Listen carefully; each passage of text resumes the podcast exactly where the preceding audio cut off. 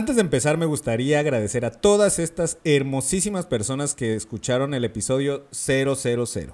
Esta fue la introducción al podcast y mi presentación y debut como anfitrión. Sé que no fue un episodio perfecto, pero me sirvió para identificar algunas herramientas, probar procesos y lo más importante, mejorar en general. Así que otra vez, muchísimas gracias por tu tiempo y apoyo para este proyecto, tu podcast, Fracasando con éxito. Ahora sí, empezamos. Bye.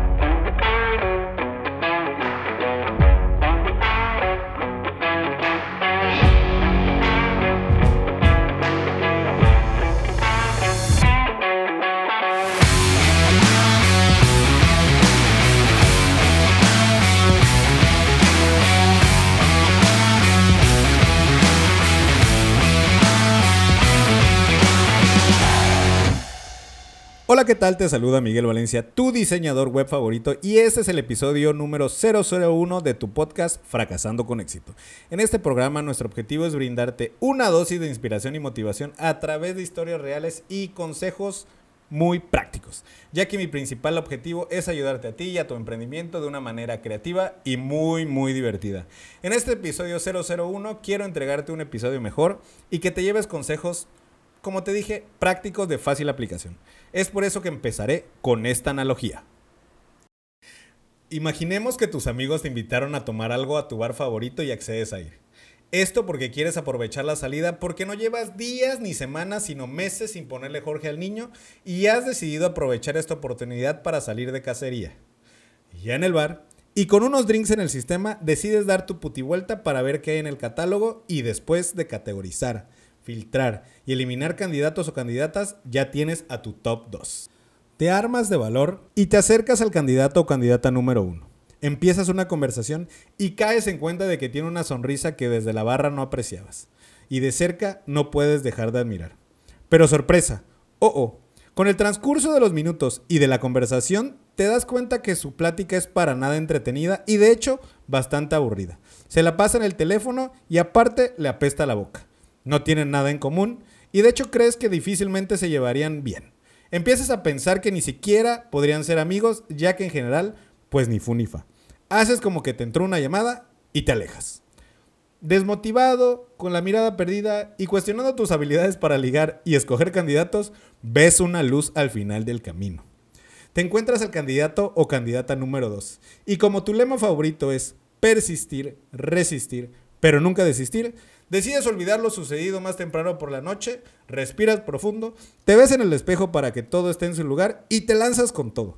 Ya entrada la plática, te das cuenta que tiene un no sé qué, que qué sé yo, que hace que su personalidad sea única y cautivadora. Te escucha activamente, te gusta su humor y tienen pasatiempos, valores y en general una perspectiva similar sobre el mundo. La conexión es increíble. Parece que se conocen de toda la vida. Pero, oh, oh, te tienes que ir. Tu amiga la borracha necesita tu ayuda porque apenas puede mantenerse de pie. Pinche Lupita. Y obviamente decides acompañarla, no sin antes pedirle el número a esta persona que definitivamente no quieres perder oportunidad de conocer más a fondo. Como se dan cuenta, en el ligue como en los negocios, las empresas que se diferencian con éxito tienen una personalidad única esto es porque escuchan a sus clientes, los apapachan y hacen que se sientan muy, muy especiales. Esto genera una conexión más profunda y auténtica entre marca y audiencia, lo que a su vez lleva a relaciones de, lealtad duraderas. Es por eso que preparé este tema para el día de hoy y te comparto estos 5 consejos para evitar ser un emprendedor del montón. Punto número 1. Encuentra tu pasión y propósito. Esto te dará la motivación y la energía necesaria para diferenciarte y sobresalir. Por ejemplo, en mi caso no soy para nada un apasionado del diseño ni del desarrollo web.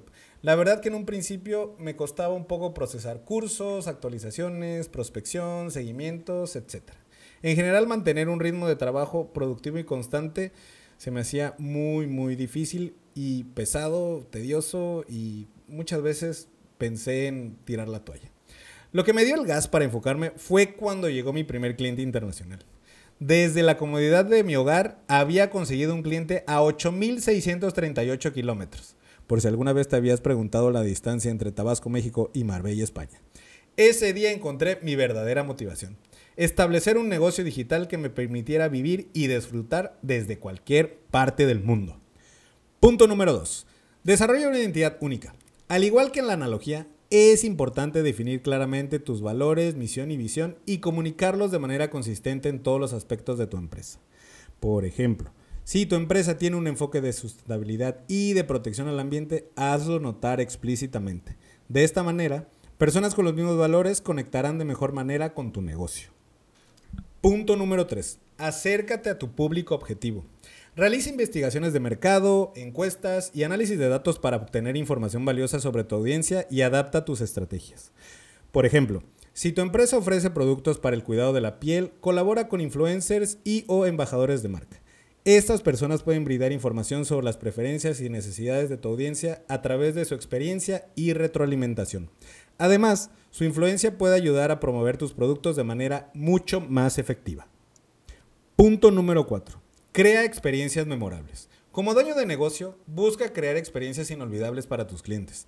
Esto puede incluir un excelente servicio al cliente, personalización de productos o servicios o tratos especiales que los hagan sentir escuchados y únicos.